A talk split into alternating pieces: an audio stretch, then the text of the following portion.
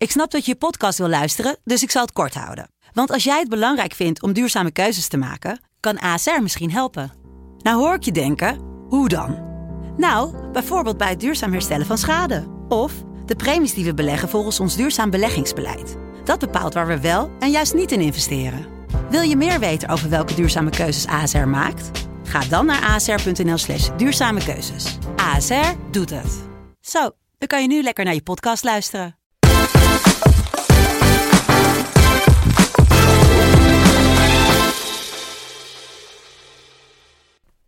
Het is donderdagochtend. We leven ongeveer 12 uur na ehm, een zekere wedstrijd tussen Ajax eh, en Tottenham Hotspur. Waar een Nederlandse ploeg 20 seconden verwijderd was van een eh, Champions League eh, finale. Welkom bij de voetbalpodcast. Ik zit hier met special guest Guillaume Oké, Mabe. en die wordt gewoon ge- eerder geïntroduceerd dan Die wordt eerder geïnteresseerd dan jij, Jimmy. Oké, ik heb mijn plek weer. Lekker. I like the way you think. Ik zit hier met mijn grote vriend Jimmy Driessen. En ik, ben kijk Sam heel boos. En ik, krijg, ik ben geen go- grote vriend van hem. Jij bent mijn, ik heb jou al gebombardeerd online tot mijn favoriete bel. Jij bent, een, jij bent een, zeker een grote We vriend. hebben je speciaal ingevlogen vanuit eh, België. Dat, eh, en eh, po- eh, de redactiepodcast van Afkikken mocht je ook even lenen. ja, stond en, een, en Jim, jij een zegt al- uitleenbeurt. Een uitleenbeurt. Oh, jezus. Spoilers, nu al. Ehm, we zitten hier, zoals Jimmy eh, al misschien een klein hintje dropt. We zitten bij onze grote vrienden van FC Afkikken. Het online voetbalkanaal van, eh, nou, van Nederland. Hè? Van, eh, Altijd te vinden op YouTube, dinsdag, vrijdag. op het YouTube-kanaal van Fox Sports. Op het eigen YouTube-kanaal FC Afkikken. Twee keer per week inderdaad. Dinsdag en vrijdag half vijf. Ja, volg die mannen, kijken naar, eh, genieten van.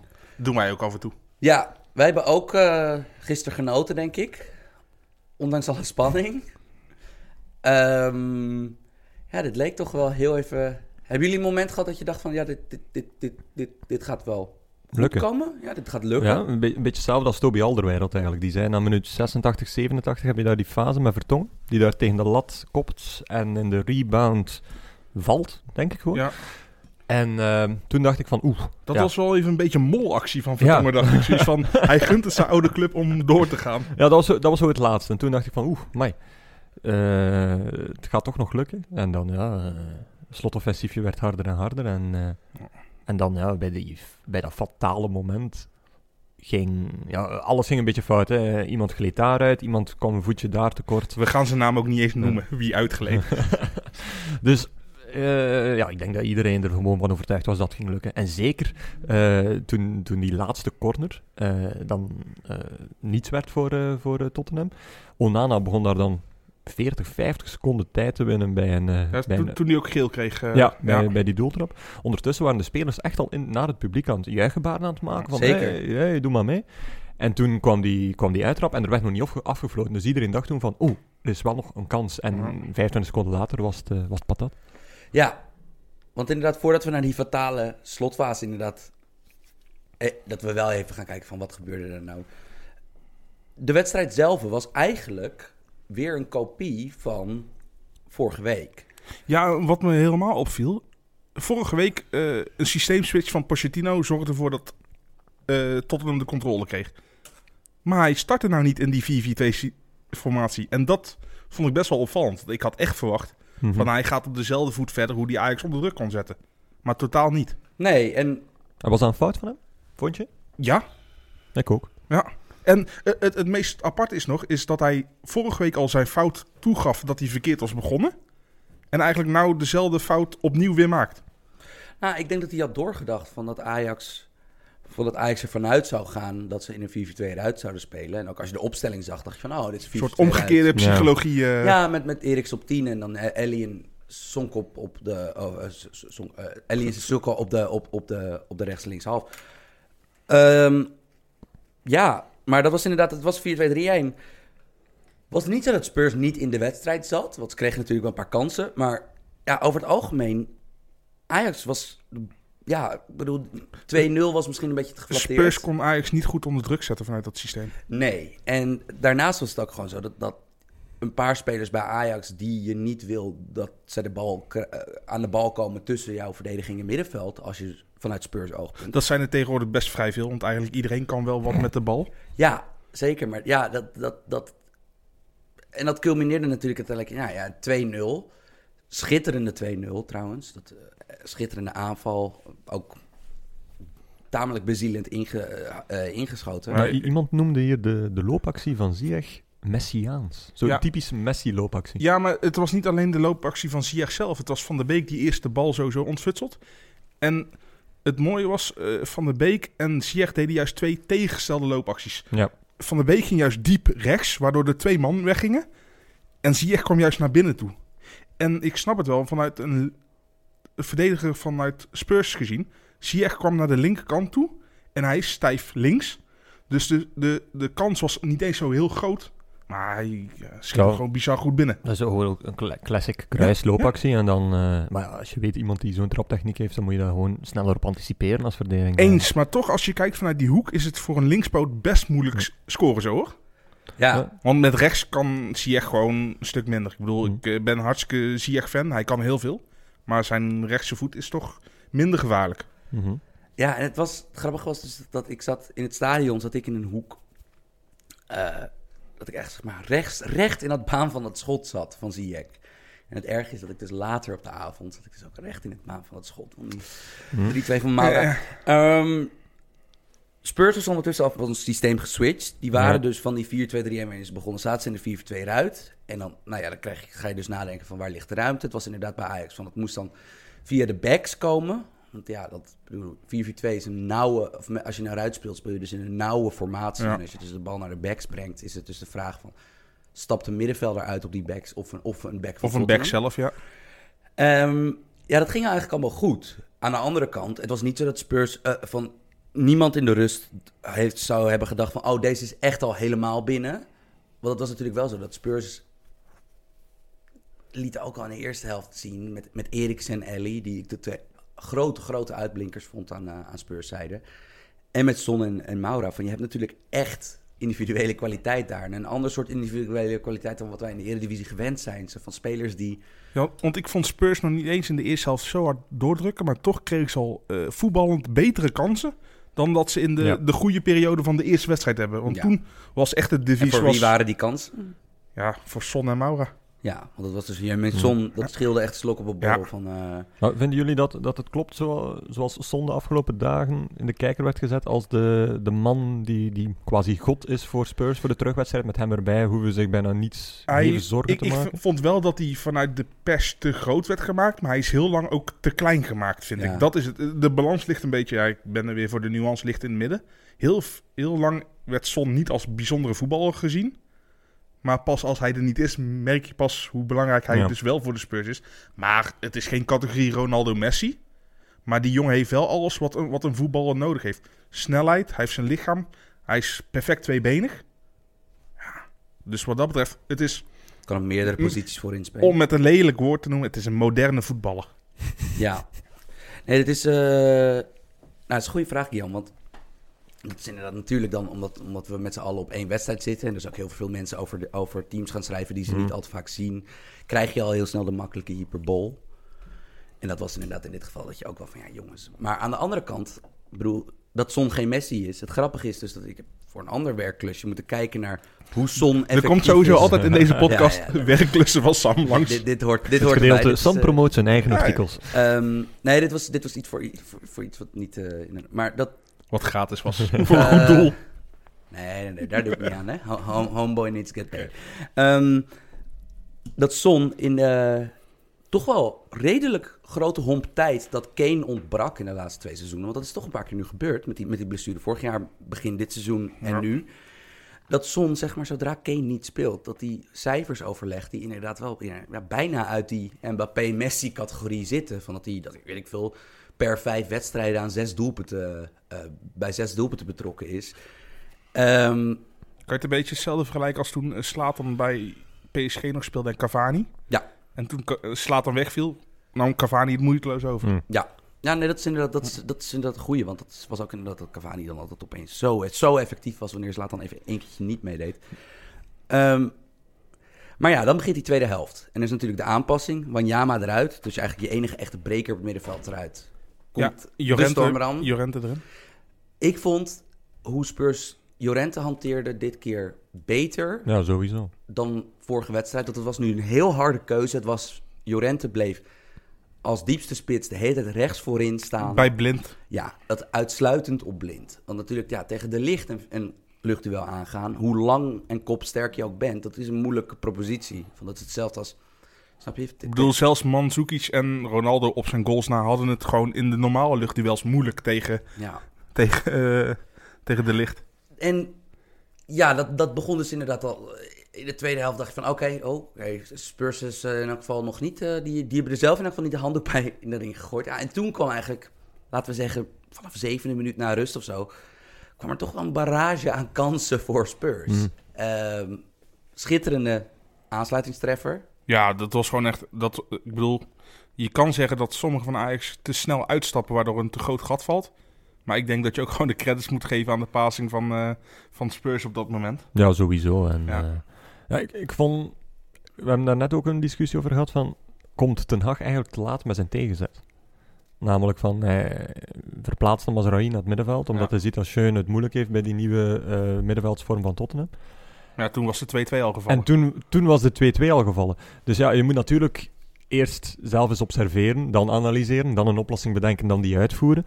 Ehm, maar het kan natuurlijk ook gewoon zijn dat hij gewoon dacht van, ik neem het risico, ik laat deze, deze wave overtrekken en Ja. zien of we er met veel schade uitkomen. Ja, want wat, wat jij zegt is dat tactisch klopt dit inderdaad. Ja. Dat, dat, je kan je afvragen van, oké, zowel de wissel Veldman voor Schöne als de wissel Sinkgraven voor Dolberg, werkt het tactisch? Ja, want ik. Eh, sorry dat ik je even inbreek, maar ik zag op Twitter. Ik bedoel, ik zat eh, thuis gewoon te kijken op de bank. eh, met die kleine van me erbij. zag ik heel veel mensen van, ten Hag toch aanvallen van. Het zijn verdedigende wissels. Maar ik vond het eigenlijk wel meevallen dat het verdedigende wissels was. Ja. Want effectief verander je niks aan de posities. Ja, wat het, het grappige was inderdaad dat A, dat was zo. En B, je kreeg wat meer snelheid op het middenveld met Masraoui. Mhm. Van iemand die toch iets dynamischer overweg komt met al die loopacties van Ellie. En, en, en, en inderdaad toch, nou ja, Ja. het kat-en-muisspelletje van Eriksen. Die in, frustrerend goed was. Want ik heb hem eigenlijk bijna op, op geen enkel schoonheidsfoutje kunnen betrappen. Dat het was echt de bruine-esque qua, eh, qua, qua, qua, qua tempo dirigeren. Je kan misschien nog je twijfels inderdaad trekken, Guillaume, bij, bij de timing van die wissels. Ja. Eh, aan de andere kant, in balbezit herpakte Ajax zich. Want Ja. eigenlijk na die 2-2... Maar komt dat daardoor? Dat, ja of nee? Eh, ze, ze kregen vooral wat meer grip op de, op de vleugelspelers van, eh, van Spurs. En dat vond ik eigenlijk een heel groot verdienste van eh, Joël Veldman. Die Mhm. gewoon eigenlijk weer ijzersterk aan het invallen was. Sinkgraaf ook trouwens. Eh, wat ik alleen jammer vind, ik bedoel, ik snapte de tactische wissel van Schöne wel en ik ben het er ook helemaal mee eens. Alleen, ik denk wel dat we, die 2-2 was ook gewoon puur ongeluk. Dat ligt niet aan Schöne alleen, want dat had, Nee. Schöne wordt er nou wel op afgerekend, maar het had ook een andere speler kunnen overkomen. Ja. Ajax stond zo vast in eigen 16. Het is überhaupt een wonder dat Onana in eerste instantie de bal eruit hield. Mhm. Ja, en dan is er miscommunicatie. En ja, ik, ik wil daar Schöne niet direct de schuld van geven. Want als, stel nou hè, Die moet gewoon voor de keeper zijn, die bal. stel nou dat er een minuut minder blessuretijd was uitgetrokken. Of stel nou dat eh, na, wat Guillaume net heel, heel scherp omschrijft, van, ja. na het tijdrekken van Onana, die bal wordt in het spel ge- gepompt. Dan moet er gewoon Laatste afgesloten worden als er geen 40 Dan, seconden ja. eh gelummeld wordt. Hè? Dan zouden André Onana en Hakim Ziyech echt legendarische optredens hebben geleverd. Snap je? In een wedstrijd waar je team het echt moeilijk had, je beste wedstrijd van het seizoen spelen. Ja. Want ik vond zowel voor Onana als Ziyech dat echt het geval. Ja, nee, absoluut. Vond je dat van Onana? Want ik denk, eh, toch heel matig in de opbouw, vond ik. Heel veel risicovolle ballen die, Ja, maar dat die de- niet uitkwamen. Guillaume, de- welkom bij de Onana-show. ik bedoel, spelervatting zijn... Dit is niks nieuws voor Ik- eh, de ik, ajax ken geen adapter. voetbal, ik ken geen voetballers met meer, min, met meer zelfvertrouwen dan André Onana. Oké, oké. Van die is, die is, die, he, he does not give two fucks. Ja. Van, Nee. Het is, het is een valkuil, maar vaak gaat het ook... Ja. eh, vaak is het wel je extra mannetje in de opbouw. Ja, maar natuurlijk qua reddingen. ja, Er zaten er een paar bij die natuurlijk. Ik heb dus vanochtend met pijn in het hart die wedstrijd teruggekeken. Ik geef eerlijk toe, ik heb, ben in een zekere minuut van de blessuretijd heb ik hem wel afgezet. ben ik in de studio gegaan. 94e minuut. Ja, ik had als excuus dat ik wat, wat eten voor jullie moest gaan halen. Ja, want, want dat was het. Het was eh, niet andere redenen. Ehm, er zaten een paar reddingen bij. Die, in het stadion had ik al door van, jee, nee, maar... Eh, aan beide kanten trouwens. Aan beide kanten. Joris Ja, stond ook er ook wel een paar uit. deftig te keeper, zo zeggen ze dat toch? Ja. Deftig? Want in, deftig te keepen, hè? want in de tweede helft had Joris een twee Ja. reddingen op Ziyech, waarvan Ja. je denkt van... eh, of, nou ja, één redding op Ziyech. Eh, ja, er zijn heel veel wat-alsen. Die we langzamer maar zeker moeten aanboren. Want we zitten die wedstrijd nu een beetje fase voor fase af te gaan. En we komen nu in de... De eerste wat-als is eigenlijk al opgeworpen door Guillaume. Dat is... Kan je Ten Hag iets verwijten? Dat kwam het contraplan te laat. Dat is een moeilijke inderdaad al. Een moeilijke wat-als. Ik heb een makkelijker wat-als voor jullie. David Neres. Ja, sowieso. Casper Dolberg was dramatisch. Ja, ik, wil, ik, ik, ik, ik en ik weet Sam ook, hebben Dolberg eh, lange tijd eh, met mannenmacht verdedigd tegenover iedereen ongeveer online. Ja, Maar dit, eh, kijk, hij glijdt weer uit. Dat, dat heb ik voor lief genomen. Ik bedoel, dat het spits, hij blijft nooit op zijn schoenen staan. Maar totaal geen intensiteit, eh, totaal niet balvast.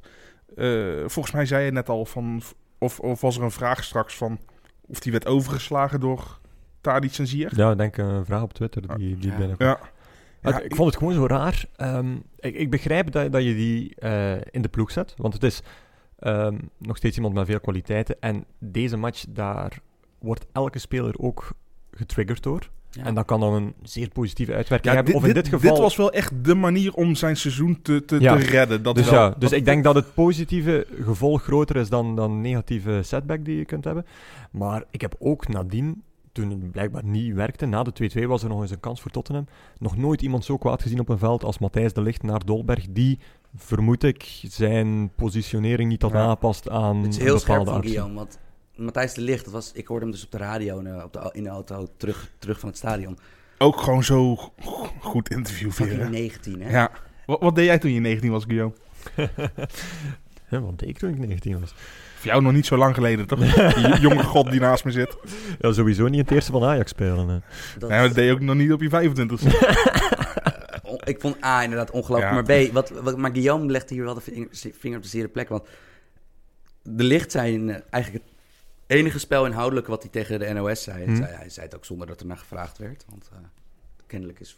Dan meen je het altijd, hè? Dan meen je het, Dat is een kwaliteit die de Jong, ook- Frenkie de Jong Ja, ook inderdaad, dat de Licht en de Jong doen het maar zelf. Wanneer de journalisten het af laten weten qua vragen. Dat hij zei van ja, we kregen toch van voren te weinig druk op Ja, Spurs. Je, je ging achteruit lopen. ze verdedigen ja, gewoon met 10. Terwijl je kan moeilijk zeggen dat, kijk, Tadic komen we zo meteen op terug. Maar Van der Beek en Ziyech hadden natuurlijk, behalve in balbezit, die hadden qua pressing een goede wedstrijd. Van die, Hmm. Want die, die hebben me toch een paar partij Ja. ballen afgesnoept Ja, en, absoluut. en ruimtes dichtgelopen. En niet voor het eerst. En ook als we heel eerlijk zijn, want we zitten hier ook met onze Belgische vriend Guillaume. Dus we hebben, we, we, we, we, we hebben alle drie, snap je, we hebben deze jongens heel vaak zien spelen. Dit was niet de meest soevereine wedstrijd van het duo Alderwereld Vertongen die we ooit Nee. hebben gezien. Alweer niet. Alweer niet. Nee. Het begint toch een beetje oud te, eh, eh, te ogen. En in dat ook geen opzicht- meerwaarde qua, qua opbouw, vond ik. Nee, want dat is dus, daar wacht ik op. Ja. maar, maar komt het ook niet zo omdat eh, Ajax... Welk team in de Premier League die ze tegenkomen speelt zoals Ajax? Ja. Zijn, zijn er weinig, hoor. Plus ook als je Alderweireld of Vertongen bent, je hebt de bal en je enigste afspeelmogelijkheden voor je zijn Sissoko en Wanyama, dan is het al sowieso moeilijk om... Oh, 100%. Maar Dat- Dan, nee, moet, nee, dan dat moet je al een linie mee. overslaan. Dus Ja, nee, Eh, je wil ook de niet- bal niet aan kwijt. Nee. maar ja, je wil ook niet rechtstreeks gewoon naast je naar de bak spelen, dus dan wil je Eriksen of zonder rechtstreeks Ja, anders aanspelen. krijg je echt het U-vormpje waar we in Nederland zo bekend om staan Ja. natuurlijk. Ja, en dat is natuurlijk bij de Dus trainer als Pochettino gebeurt dat. Nee. Nee. En in de tweede helft, eh, omdat die, dat middenveld werd omgezet, konden ze gewoon die bal inleveren en Ja. deden zij dan het werk. Dus dan vielen ze eigenlijk zelf minder op, maar kwamen ze dan verdedigend minder onder druk. Ja. Maar voordien hadden ze echt, ja, ze hebben meer en meer moeite met snelheid. Of dat nou bij, ehm, bij Real Madrid zou zijn of bij Tottenham. Want er is, eh, ik weet ondertussen wel... Ik begin de geruchten van Eriksen naar Madrid een beetje serieus te nemen. Omdat ik dacht van ja, Real Madrid gaat niet die hele ploeg omgooien. hè. Eriksen en Hazard dan. Eriksen en Hazard en Pogba. Oh, oh, oh. Dat, Ja, maar het maar- zou mij niks verbazen als Moet, Eriksen... Real Madrid moet ook wel weer Galactico's in- na Ja, zo'n seizoen binnenhalen Maar het zou me niks verbazen, ook al zou hij bij Spurs blijven, wat ik hem wel aanraad. Want ik bedoel, ik ben nu woedend op Spurs, maar ik vind het nog een veel sympathiekere club dan, eh, dan, dan wat er boven zit. Eriksen, ik, het, zou, het zou me niks verbazen als, als hij, hoe hij in de tweede helft speelde, dat hij daar vaker terecht komt. Want dat, dat doet hij zo goed. En dat heeft hij nu al een paar, in een paar wedstrijden. Ik kan bijvoorbeeld tegen United kan ik me nog heugen, dat hij ook al een keer op de zes ging spelen en dat hij opeens die hele wedstrijd omgooide. Ja, dat kan niet echt heel goed. En dan, ik bedoel, het is wel natuurlijk zo, als je Eriks op een plek zoals Frenkie de Jong neerzet, dan verhoog je zijn balcontact van 45 keer per wedstrijd naar 100 keer. Ja, en, en hij is ook gewoon redelijk goed tweebenig. Dus hij kan alle kanten kan hij verleggen. Hij heeft zoveel opties. Als hij daar zou spelen, heeft hij... Alle kanten heeft hij opties. Ja, en eh, ja, wat, wat Guillaume zegt is dat ze hadden in de tweede helft hadden ze wat aanspeelopties. Maar om even helemaal, eh, helemaal terug te brengen naar de, de tweede vraag die ik jullie voorlegde. Van, er was natuurlijk wel, er lag ruimte op de omschakeling Ja. van Ajax. Echt ruimte. Ja, maar dat had je al kunnen weten zodra Jorente in de ploeg zou komen. Want je haalt een mannetje in het middenveld haal je eigenlijk ook nog eens weg. Ja, Ja. En, en dat was ook... speelde de tweede helft als rechtsbuiten in wezen, tot ja. die wissel. Ja, ja, en toen kwam rechtsbuiten Lamela kwam erin. Precies. Nee, en, en je meest verdedigende speler, althans van de Spurs, Wanyama gaat eruit. Dus Sissoko krijgt eigenlijk alle taken. En dat is het beste met een ballopende middenvelder. Dus die dribbelt uiteindelijk ook veel te lang in. Dus er komen zulke gigantische gaten. En wat heeft Ajax ermee gedaan? Nou ja, ze kregen een paar kansen. Ja. natuurlijk, ja, met, Maar met, in het Ne- oog springende in... maar met Neres had je er veel meer mee kunnen doen. Ja, Geen Ja. garantie dat hij het af zou maken. Maar je zou wel veel dreigender zijn geweest. Plus het feit, je zorgt ervoor dat met die dreiging van Neres... dat Spurs ook niet alleen maar van bank kan spelen. nee. Want dan moeten ze toch nog... Helemaal omdat Davison Sanchez ook ontbrak. Want dat is... Ik bedoel, ik vond Sanchez niet geweldig spelen in de eerste eh, wedstrijd. Maar hij kan wel met zijn snelheid de counters eruit halen. Ja, als je het nou hebt over een verdediger. Ik bedoel, dat hebben we bij Bos natuurlijk. Ja, hebben- want Ajax kon onder het bos zo ver Ja. de middenlijn opspelen... omdat Sanchez gewoon een, een sprinter is. Ik heb, Ja. dus, ik heb dus ooit een keer op zo'n eh, zo'n zo'n ik heb zo'n zo'n zo'n systeem waarmee ik alle wedstrijden en acties terug kan kijken. Ik heb dus gekeken, hij heeft dus in één seizoen, hij heeft twaalf van die, Ja, belachelijk hij snel. had twaalf van die inhaalsprintacties in één seizoen. Toen, toen tegen, Bos, hè, A- dat die- tegen ADO Den Haag, die was geweldig. ja, en ook in De- heb jij denk ik niet gezien, maar, Ik kan- er mij wel iets bij voorstellen. maar. Davidson Sanchez die stond gewoon nog in de spits bij Ajax, zeg maar. En die haalde Geraldo Becker, ook geen langzame jongen van ADO Den Haag, haalde die in alsof Becker stil stond. Ja. Bizar. Maar ja, nu komen we een beetje bij de pijnlijke punten uit. Want Ja, Neres is een open deur. Hè. Neres Dat is met een hem, open eh, deur. Maar ja. deze hadden we echt niet zien aankomen. Want dit is normaal gesproken big game player. Big Dusan Energy. Ja. Die speelde Ja, maar toch als, als linksbuiten in de Europese wedstrijden in, tegen de top, is hij als spits veel beter. Ja, Ja. al is het alleen maar omdat meestal bij topteams er voetballende verdedigers staan die niet zo'n fan zijn van doordekken. En dat hij natuurlijk altijd richting het middenveld uitzakt. En Ajax kon de bal al niet meer in de ploeg houden op het moment dat Tadic naar de spits toe ging. En dan is het heel moeilijk om dat nog te keren. Ja, want het was natuurlijk wel, het was vreemd dat eigenlijk, ja, toch degene, de, de, de clutch jongen, van toch een beetje de, bijvoorbeeld bij, bij, eh, bij, om even de link naar België te trekken, bijvoorbeeld elke keer als ik Genk zie, zie ik elke keer in die grote wedstrijden, dat ze zeg maar op weg naar het kampioenschap zie ik Trossard elke Ja, keer. ja, ja. En dan altijd, Pozuelo eh, is nog. Hij had Trossard echt letterlijk een verbindingsman die plotseling veel meer gaat Ja. zwerven dan, dan anders. Ja, en Tadic, ja, dat was, dat was vreemd, man. Want hij had gewoon, eh, had echt zijn wedstrijd niet. En is dat ook niet super moeilijk als je vijf minuten voor de aftrap te horen krijgt van ah ja, Dusan, je gaat niet centraal Ja, spelen. Tuurlijk. Het gaat van op rechts komen, dan moet je daar even ja, op gaan voorbereiden. Er is ook waarschijnlijk de hele week misschien ja, wel een paar keer op getraind, maar niet de hele tijd. Ja, Ja, en en dat spreekt dan... Ik begrijp wel dat je toch voor Dolberg gaat, maar als je ziet hoe Sinkgraven invalt, had je eigenlijk ook gewoon positie-positie kunnen wisselen. Wat ik had willen doen, ik heb het volgens mij op Twitter ook al voorgesteld, is eh, Dolberg is in de jeugd linksbuiten geweest. ja, Waarom dan niet Tadic in de spits, Dolberg als een beetje als hangende speler erbij? ja, waarschijnlijk vanwege defensieve arbeid. Ja. Ja. Ja. Want je zag dus gisteren als spits dat Dorberg is geen luie speler, maar het is ook geen pressingmachine als, eh, Nee. zoals Ziyech of Van de Beek Nee. achter hem zijn. Van, dat, eh, Er, er is een reden dat hij eruit is gegaan. hè. Kijk, ik bedoel, een spits kan, kan kansen missen. Maar als jij onder Ten Hag je defensieve en aanvallend defensieve taken verzaakt, dan ga je eruit. Ja. Ja, het is zo cru als je zit na te denken dat Dolbergs beste wedstrijd ooit bij Ajax was in een halve finale Europa League. Lyon. wervelstorm Ja. tegen Lyon. Thuis. Dat hij, want iedereen herinnert zich die goal buitenkant voet. Maar ik heb die wedstrijd ooit een keer op aanraden van Erik Elias. Heb ik die ooit nog een keer helemaal teruggekeken. En dat ik echt, ik wist niet wat ik zag, joh. Dat ik, want dat was in de periode dat, dat, dat Dolberg ook geblesseerd was weer. Ik zat te kijken van, ja, maar dit is echt een soort van... Gewoon Lewandowski met een, met, met, met, met, met een blonde pruik op. En waar, waar die jongen is gebleven. Van, ehm, We hebben zijn tweelingbroeder voor teruggekregen. ja, er is in elk geval iets fysieks aan de hand. Dat, Ja. dat moet haast wel. Kijk. met, met dat uitglijden. Maar met- ook iets mentaal, denk ik. Ook met, Ja, oh dat nee, nee, sowieso. maar dat, dat, dat is ook wel... eh, ik weet niet meer, welke speler zei dat nou laatst in een interview? Veldman, volgens mij, hè? Dat die, eh, dat die Dolberg veel moed insprak Ja. omdat het niet zo goed gaat. Ja. Omdat hij gewoon, ja. Vormcrisis. We, we weten van Sam, die heeft al gezegd... Dolberg gaat volgend jaar topscorer Eredivisie worden. Ja, Maar wat denk jij wat er nog met Dolberg gaat gebeuren, Guillaume?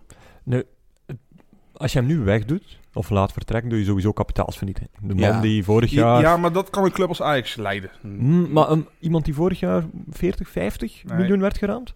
Ja, dat- Als je die nu dat- laat gaan voor mm, ja, nog, nog niet eens 10, dat is echt... Dat, dat laat geen één club gaan. Nee, ja, maar goed, dat, dat, dat zag je ook bij Bazoer. Nee. Die is, eh, Bazoer kon voor, voor 40 miljoen naar Napoli. En is uiteindelijk ook voor een, een fractie, nog steeds voor veel geld, Maar naar Wolfsburg Wil je een Dolberg die normaal een comeback zal maken, want een carrière van elke speler is met ups en downs, wil je die kwijt, wetende dat je ja, Ja, maar, wa- drie, wat, vier, misschien vijf sleutelspelers gaat verliezen? maar wat, Ja. wat wil Dolberg zelf? Ja, welke keuzes gaat Ja. Dolberg ja zelf maar hebben? hij heeft zelf... dat- Hij is altijd... De grap Ik denk is niet voor- dat hij wil vertrekken eigenlijk, want eh, hij, hij weet ook wel dat het niet aan de club ligt. Het ligt aan een, een vormcrisis. Ik denk dat hij, alleen zoals ik het lees in Nederlandse media, lijkt het mij wel dat hij beseft dat, dat, dat het ook mee aan hem ligt. Nou, Ja, het slimme jongen. En wat ik grappig vind voor iemand die zo stil is. Hij is altijd redelijk expliciet in wat hij meldt. nou, ik, Want ik, hij heeft al gezegd van ik wil volgend jaar blijven. Ik wil terug ik, naar ik weet in ieder geval Ja. van wat mensen rondom de club, is dat ze Dolberg nooit zo hoog zaten. Dat ze echt dachten van dat dat jaar onder Bos echt een exceptionele uitzondering was. Ja, dat kan ook wel. Ja. Maar het verschil tussen dit en toen, Ja, nee, dat is dag en de nacht. waarheid ligt Nee, nog absoluut. steeds in het midden natuurlijk. Tuurlijk. Ja, en de grap is dus dat... Ik moest gisteren net denken aan een passage die ik, over, die ik ooit Bos heb horen zeggen. In een, in een interview met Michiel de Hoog en Pieters. Eh, dat hij dat hij dol is op zinkgraven. Dat zinkgraven, dus die van origine was toch een aanvallende middenvelder toen hij bij Ajax Mhm. binnenkwam. Later Ja. omgeturnd tot linksback. Ja, eerst, nog, eerst voordat hij linksback werd, is hij ook nog als linksbuiten ge- Zeker. geprobeerd. Als je hem zag spelen gisteren... Dat is, een, dat is nou een voetballer die we zijn vergeten met z'n allen. Ja. Die is goed. Ja, ik vond wel alleen dat hij af en toe iets te, te lang wachtte met de keuzes. Maar je merkte wel dat hij al in alles wel een oplossing zag. Ja, en dan het tweede, jongens. Volgende di- dilemma wat in die tweede helft steeds meer zichtbaar was. Derde inmiddels. Of derde, Vier- derde. vierde, denk ik. Vierde misschien zelfs. Frenkie de Jong speelde in de eerste helft eigenlijk weer keizerlijk des Frenkies. In de tweede helft had ik het idee... Maar dan moeten jullie het zeggen, want misschien was hij het gewoon kwijt. Maar ik had het idee dat hij te veel brandjes moest blussen. Die te veel... Ja, als je ziet welke slijdings hij er nog uit moest halen. en Iedereen moest te veel brandjes blussen. Hè? ja. Ik weet niet of het specifiek aan, aan Frenkie lag. Of, of dat hij specifiek meer taken kreeg. Het probleem is, ja, als je je spelbepalende spelers moet plotseling meer laten verdedigen dan aanvallen, dan kom je er gewoon niet meer onderuit. Ja. Het is gewoon een gigantisch cliché, maar ook een wetmatigheid. Maar dit, dat is ook goed waar, waar Spurs met dat opportunistische middenveld vooral op inspeelde natuurlijk. Van ga zoveel eh, cha- chaos creëren daar. Ja, Dat de spelers van Ajax uit positie moeten lopen bij balverlies ook. Ja, dat vond ik wel. Ik, ik had eindelijk het gevoel in die 180 minuten daarna, dus de tweede helft, het laatste 45 minuten, dat er eindelijk hier een beetje durf was bij Tottenham. Ja, echt absoluut, zo. Tuurlijk. zeker. Probeer eens iets. En Je, je, je kon eigenlijk kon je toen zien dat, dat Tottenham ook gewoon een goed voetballende ploeg is. Ja, tot, Ja. tot dan waren er excuses geweest van we hebben Kenny, we hebben Sonny, eh, Ajax heeft een week langer eh, kunnen rusten. Daar hoor je nou Poe- niemand ja, meer over. Poe, poe, poe. Terwijl, jongens, jullie hebben toch nog steeds genoeg kwaliteit om effectief Ja. iets te proberen en te durven. En zelfs de zet van Pochettino in Londen was eerder een tegenzet om niet echt dominant te worden, maar eerder om het status quo Inderdaad heel veel... te behouden. ja, en nu was het echt zoiets van, jongens, ja, het had wel een 2-0 achterstand nodig, Maar, maar ze, nu houden we er een keer vol ja, maar ze, moest, ze hadden ook niks meer te verliezen. Nee, inderdaad. Ja. dus dan is die Ja. keuze makkelijker. Maar ik was toch blij om te zien van... Ze proberen tenminste iets. Ja. Wat ik grappig vond is dat je, je zag echt een paar duels van de toekomst. Dat Deli Alli, die loopt nu al vier jaar, is die echt heel goed. Maar nog steeds hartstikke jong. Hij is hartstikke jong. Echt een rare speler. hè. Ik, ik heb denk ik al... Ja. De vijf slechtste prestaties ooit en de vijf beste prestaties ooit die ik van een speler moet zeggen, komt hij waarschijnlijk alle twee Ja, voor. en Delle Alli is ook zo'n speler van of je vindt hem helemaal geweldig, of je vindt hem echt helemaal Maar niks. het is dus zeg maar een soort van... Het, bijna, het is bijna een beetje van de beek, hè? Van dat we dus, doordat hij het middenveld deelt met een geweldige technicus... dat we een beetje gaan doen van... eh, Ja, en ook hij is dus in die eerste paar jaren scoorde hij heel Maar, veel. maar ze hebben ook een andere rol dan de technicus op het veld. Precies. En hij scoorde in die eerste jaren heel veel, maar hij speelt dus inderdaad nu iets. Hij moet iets veel, hij heeft een iets veelzijdiger rol gekregen. Maar die dude is zo compleet als, als nummer 10. En je zag, ik vond dat gisteren wel heel interessant om te zien dat als je kijkt naar Frenkie de Jong aan de ene kant, Ellie aan de andere kant, dan zie je dus waar voetbal naartoe gaat. Is dus dat specialisten bestaan binnenkort echt niet meer. Van dit is, want Frenkie de Jong is, is- Eigenlijk is sinds de jaren negentig zijn de Ja. echte specialisten al uitgestorven Nou ja, natuurlijk. maar toch wel Rip bijvoorbeeld- Riquelme. Ja. Bijvoorbeeld, kijk, Frenkie de Jong doet het met dribbles, maar hij heeft natuurlijk iets Pierlo-achtigs. Van toch wel een beetje van dat iemand vlak voor zijn eigen verdediging met zoveel flair en... Ja, alleen Frenkie de Jong is wel een stuk dynamischer dan Pirlo. Ja. Want precies, want, maar, want kijk, Frenkie de Jong, die, als je kijkt wat hij gisteren moet dicht, moest dichtlopen, dat was ongelooflijk. Daar komen we bij de slotfase aan, jongens. Ik heb, ik heb geprobeerd het nog te rekken met allemaal punten er doorheen te gooien. Puntje 5. Wat was, eh, jullie, Doelpunt wat ook. was jullie, in deze an- hoog analytische podcast, wat was jullie gevoel op dat moment? Hoog analytisch. Dat, Ja, ik, ik zei het al, na die laatste kans met Verdongen is het, eh, denk ik van, oké, dit moeten ze wel kunnen houden. Ehm, maar ja, op- dan gebeurt er toch nog iets dat die bal dan toch nog komt. En het is, ja, hoe verklaar je zo'n dingen niet, denk ik. Het beste is dat je dat gewoon niet verklaart. Wat, wat kun je zeggen? Van, Ik- eh, ik- Onana tijd winnen had, eh, had een, eh, had een gevolg kunnen hebben. Eh, het juichen van de spelers zorgde misschien voor net dat tikkeltje eh, berustheid dat het al binnen was. Het uitglijden eh, bij die fase. Het voetje tekort komen. Eh had Maura misschien 10 centimeter meer centraal eh, getrapt Je, dan... je, je laat je ook weer echt leiden door wat er uiteindelijk is gebeurd. En niet wat er had kan Ja. gebeuren. Kon Ja. gebeuren natuurlijk. Ik bedoel, iedereen die nou zegt van... Ja, ik wist dat dit zou komen. Heeft Ja. inderdaad gelijk. Maar ja, het was geen 100% Maar garantie wat dat ze jij, gelijk wat, gingen krijgen. Jimmy, ik wil even weten. Jij zit in de woonkamer. Ja. Ik ken jouw woonkamer, een gezellige woonkamer. En dan, eh, eh, hoe was jij er emotioneel aan toe? Want je, jij bent net zoals ik iemand die volgens mij in het moment in elk geval kalm oogt. Ja, ik, ik, ik was eigenlijk sowieso... Was ik heel de wedstrijd wel kalm. Bij de 2-2 kreeg ik toch wel kriebels al. Maar toen eigenlijk Ajax weer veel beter in het spel kwam... Ja, inderdaad. had ik totaal niet verwacht dat Tottenham nog die 3-2 ging scoren. Ook al gingen ze aan echt druk zetten. Want ik had echt van, Ajax krijgt die kans nog. Hij had hetzelfde als Guillaume, dat, bij, dat- bij die scrimmage waar, waar Vertongen dus tegen de lat aankwam van... Ik dacht dat dat van... Ik dacht van, oh, dat was hem. Ja, ja Dat was precies. moment. Van, Ja.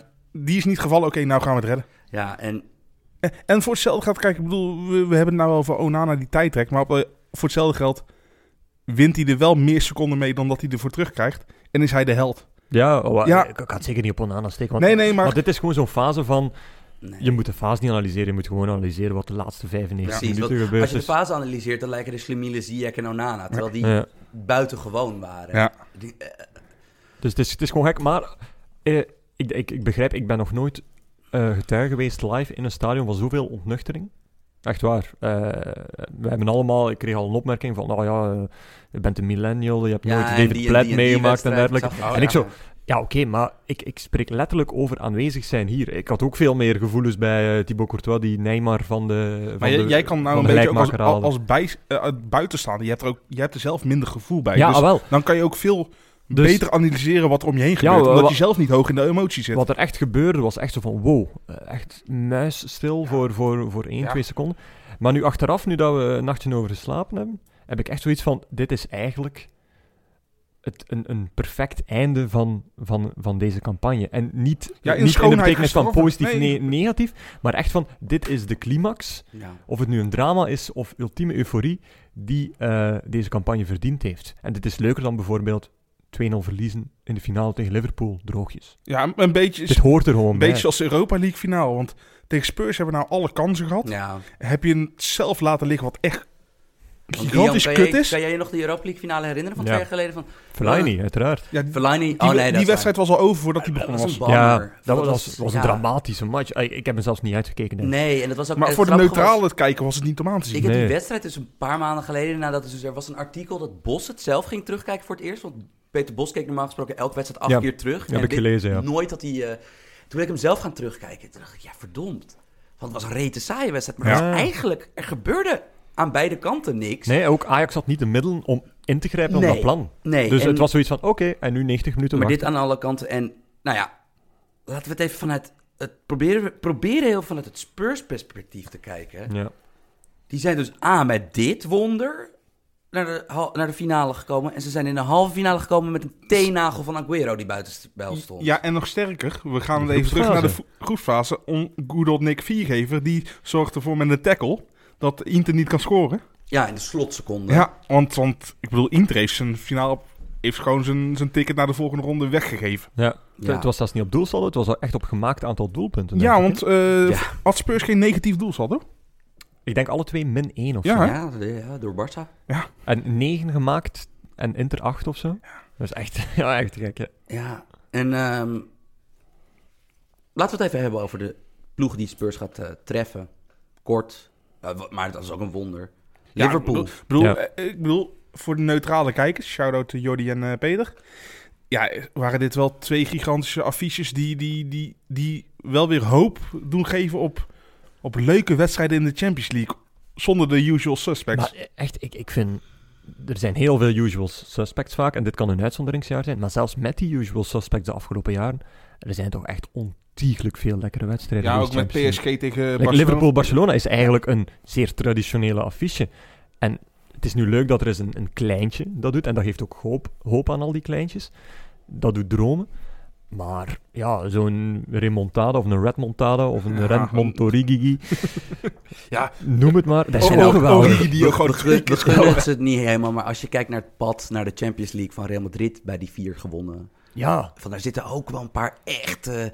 Dat je denkt van, nou, hoe toveren ze dit weer uit Ja, de hoogte, tuurlijk, hoor? ja. Van, het het verhaal overstijgt, het verhaal overstijgt het idee van, oh, het is altijd hetzelfde. Ja, maar dat is dan. Het is inderdaad, we hebben echt geluk gehad met het toernooi. En we hebben dus ook dit WK. Bijvoorbeeld, dat zou Guillaume echt anders beleefd hebben dan wij. Doordat natuurlijk gewoon de Duivels hadden gewoon echt een kans op eindwinst. Maar Laten, was- we, laten we eerlijk ja, zijn. Maar het was echt geen leuk WK om te zien, niet hoor. leuk. Het was echt niet leuk voor ons als buiten. Sorry. Eh, wacht, hè, even nadenken. Ik, eh, hoe, echt, welke leuke matchen waren er? Ik weet, Frankrijk-Denemarken was echt een drama, hè? 0-0 zeker? dat Maar was een ik, salonremise. ik, ik heb denk ik alle matchen live gezien buiten drie of vier. Ik denk Frankrijk-Denemarken, toen, toen dacht ik echt van wow, dit Maar is echt wel is de climax Ja. van de groepsuit. maar- we waren constant bezig, denk ik, over Tuurlijk. ja, weer een doelpunt uit, eh, uit een standaard situatie. Dit is het standaard Precies, situatie WK. Ja. En het is niet het WK geweest van de heerlijke trappen of van de tactische uitvindingen. San Pauli die tegenviel, waar dat we Ja. veel verwachtingen Want over ik, hadden. ik kan me geen... Ik bedoel, ik ben toch redelijk wel goed met mijn geheugen... maar ik kan geen vijf mooie doelpunten van het WK uit open spelmomenten herinneren. Wij, hadden het geluk dat we, dat we gewoon mooie momenten hadden. En die countergoal tegen Japan, dat Ja. kan je nog zien als een open spelmoment. Ja. Ehm, Nou, en al, gewoon... al begonnen jullie daar ook niet zo goed, toch? en de tactische positionering tegen Brazilië, wat ik nog steeds denk ik de tacti tactisch beste move van het WK vond. Ja. Ehm, Maar, komende van Roberto Martinez. maar het, mocht ook Dus, wel, eh, het, mocht Kan ook, vergeven. het mocht ook wel een keer, hè? Ja, het mo- ja, nou, Ja, nou mocht, het wel. eh. maar nee, dat, dat was echt... eh, alleen na dat WK toch nog zo'n Champions League krijgen, dat doe... Ja, eigenlijk zou Champions League nooit mogen eh, stoppen te bestaan. Nee. Ja, d- Ja, ik zou zeggen, hou het nieuws in de gaten hè, de komende tijd. Want het is natuurlijk weer...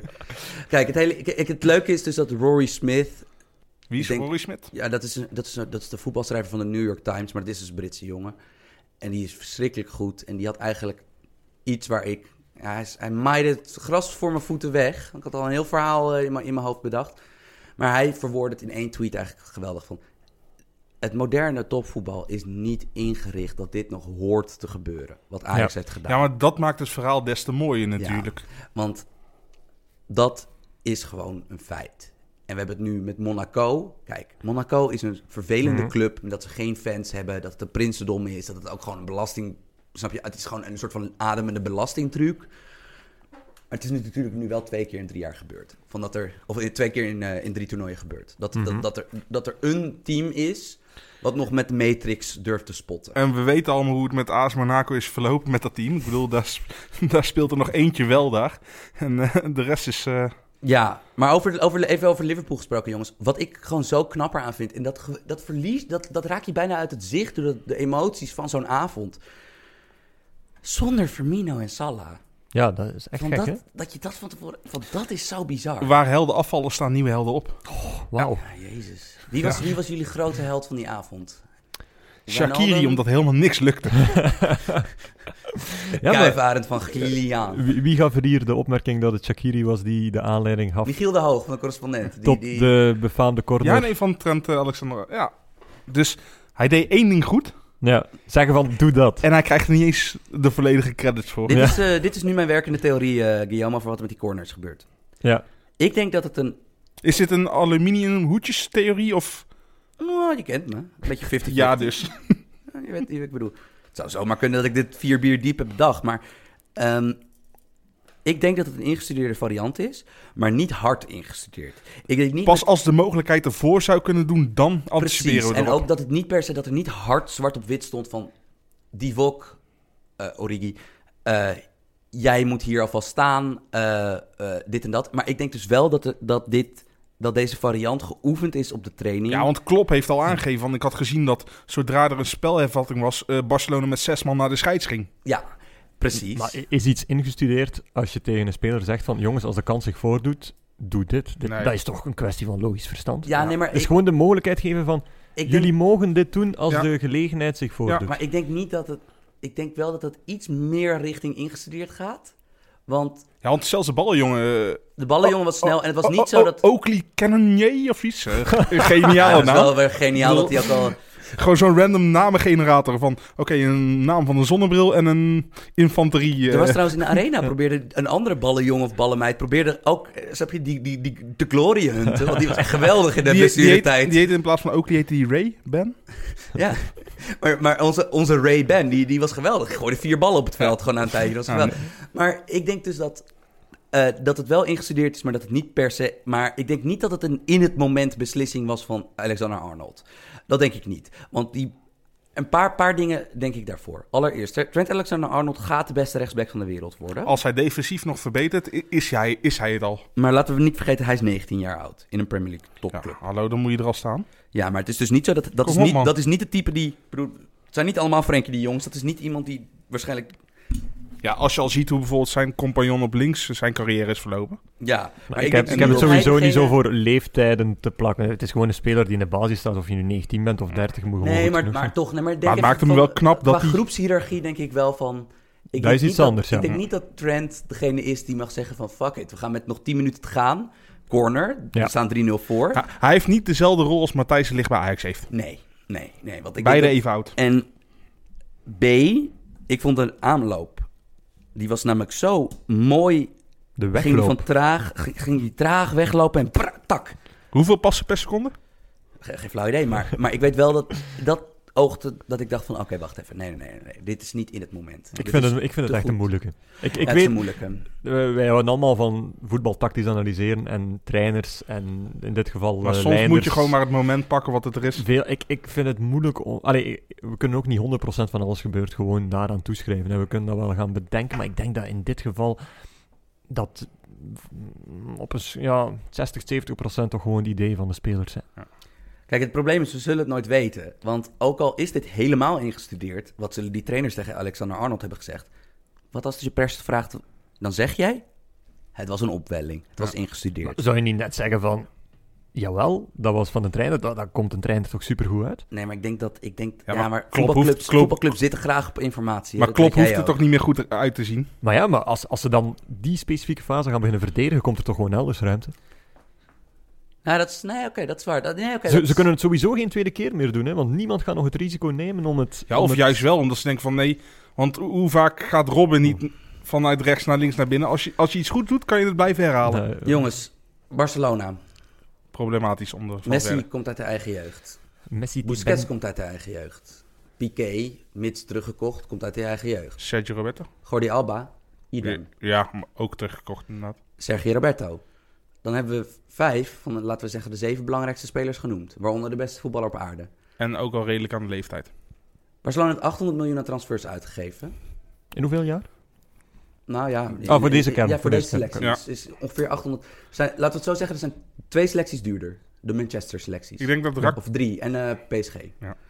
Ehm, ja, dit kan niet. Want dit is toch... Dit is...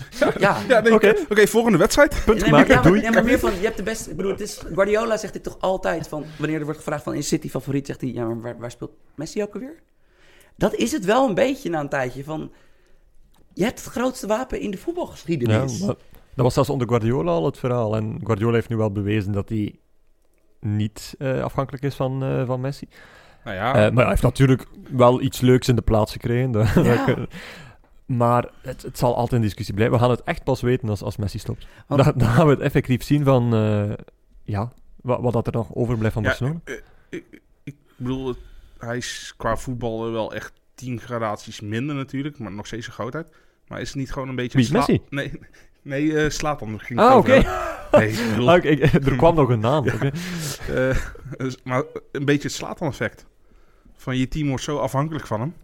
Maar als het niet loopt, heb Nee, een maar- fucking groot probleem. Ja, maar aan de andere kant, we hebben gezien dat in de loop der jaren dat Messi ook kan samenspelen. Ja, nee, ja, Want het is niet zo dat Messi is niet de à la wat Harry Kane dus voor negatief effect heeft op Son. Van als Kane speelt, dat het via Messi Kane is gaat. behalve afmaken ook gewoon creëren van kansen. Nee, maar ik denk dus dat die afhankelijkheid toch wel een beetje ligt aan hoe die selectie is samengesteld, maar Tuurlijk. ook aan die trainer. Want bijvoorbeeld, kijk, ik ben, je weet dat ik dol, ik ben dol op van die nuttige, van die nuttige onzichtbare jongens. Van, Ik vind dus dat Arturo Vidal, die alles, maar dan ook alles onderschept wat in een radius van vijf meter om hem heen komt, dat is voor hem. Hij, morzel, hij, snap jij, hij vermorzelt het.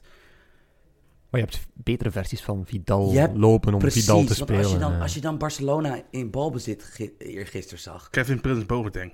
Ja, nee maar, maar- nee, maar die speelde dan nog niet. Want, maar in Nee, de wedstrijd, waarom- waarom hou je ja. die gasten Nee, maar wat, in de wedstrijd van het jaar, dan speelt Vidal en Arthur niet. En dan denk ik wel van, ja, kom op hé, dit is Barcelona. Dit is een ploeg die letterlijk, zeg maar, het aanvallend voetbal... wat we in het moderne voetbal spelen, heeft uitgevonden. Hm. En ook dan, ja, duidelijk is ja. er iets met politiek aan de hand. Dat want- Arthur niet speelde was toch bizar eigenlijk. Voor dat iemand... was bizar. En dat Coutinho's wel speelde is eigenlijk ook bizar. Want, kom op. Je kan niet op basis van dit seizoen zeggen van... ja, deze, moet, deze jongen moet in de wedstrijd van het jaar erin staan. Is Coutinho na Alexis Sanchez de slechtste transfer van de topclub de laatste jaren? Qua, qua, qua, qua prij- prij- qua, qua prijs wordt het Oh, moeilijk, eh. verhouding, ja. Qua verhouding zeker. er zijn natuurlijk wel raardere... Broer Sanchez is echt een bizarre transfer. Ja. Maar qua wat, wat, wat, wat hij heeft moeten kosten... Maar ik denk dat bijna ook niemand dit zag aankomen. ja, maar, briljant maar, maar ze hadden het, maar ze hadden natuurlijk ook nooit verwacht dat Neymar weg zou gaan bij Barcelona. Nee. Nee. O- En, Ook even een tikje geven trouwens aan de mensen die eh, deze nederlaag steken op Dembélé. Die de 4-0 niet maakte. Want tuurlijk had hij moeten scoren, maar, allee, dat er daar nog, maar echt effectief mensen denken dat er 90 minuten later dan nog een uitwerking zou hebben. Ja, ja, maar. Guillaume, hij speelt je- je, Fortnite. Je hebt een ja, maar je, En hij gebruikt, hij gebruikt straattaal en, en hij speelt Fortnite. Dus hij heeft het je- hebt een fucking 3-0 voorsprong. Dan ga je niet de, de, de uitblijvende 4-0 op iemand afschuiven. Je hebt een 3-0 Nee. voorsprong, ga je de laatste wedstrijd in. Jongens, overleeft Valverde dit? Spaans voetbal is... letterlijk eh, of figuurlijk? Nee, nee, nee, figuurlijk, figuurlijk.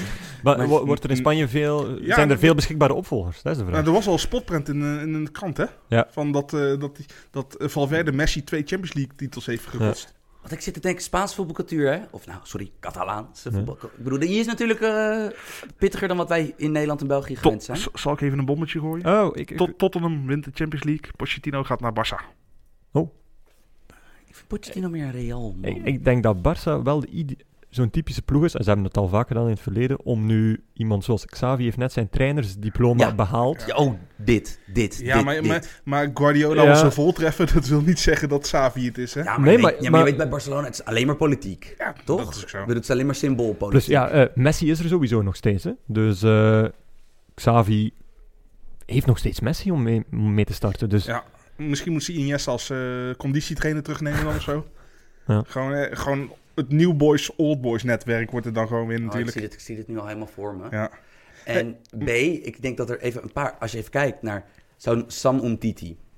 mhm. Was soeverein bij WK winnaar Frankrijk. ja, echt goed. Nou, En die is, wordt is, is gewoon een wereldverdediger. Die wordt gepasseerd voor een verdediger die nog geen interland heeft gespeeld bij Frankrijk. Ja. Langley. Al wil dat niet altijd wat zeggen, want we weten wat voor Fransmannen er in de verdediging beschikbaar zijn en wie er nog steeds Nee, geen maar, interland maar, heeft gespeeld. maar, Maar, toch, maar toch, Jimmy. Ik bedoel, Umtiti... er- maar was Umtiti helemaal fit?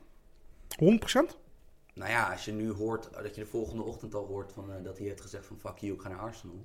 Ja, maar, maar dat kan ook gewoon natuurlijk zijn teleurstelling zijn. Hè? Ik bedoel, ik, ik weet niet of het op basis van...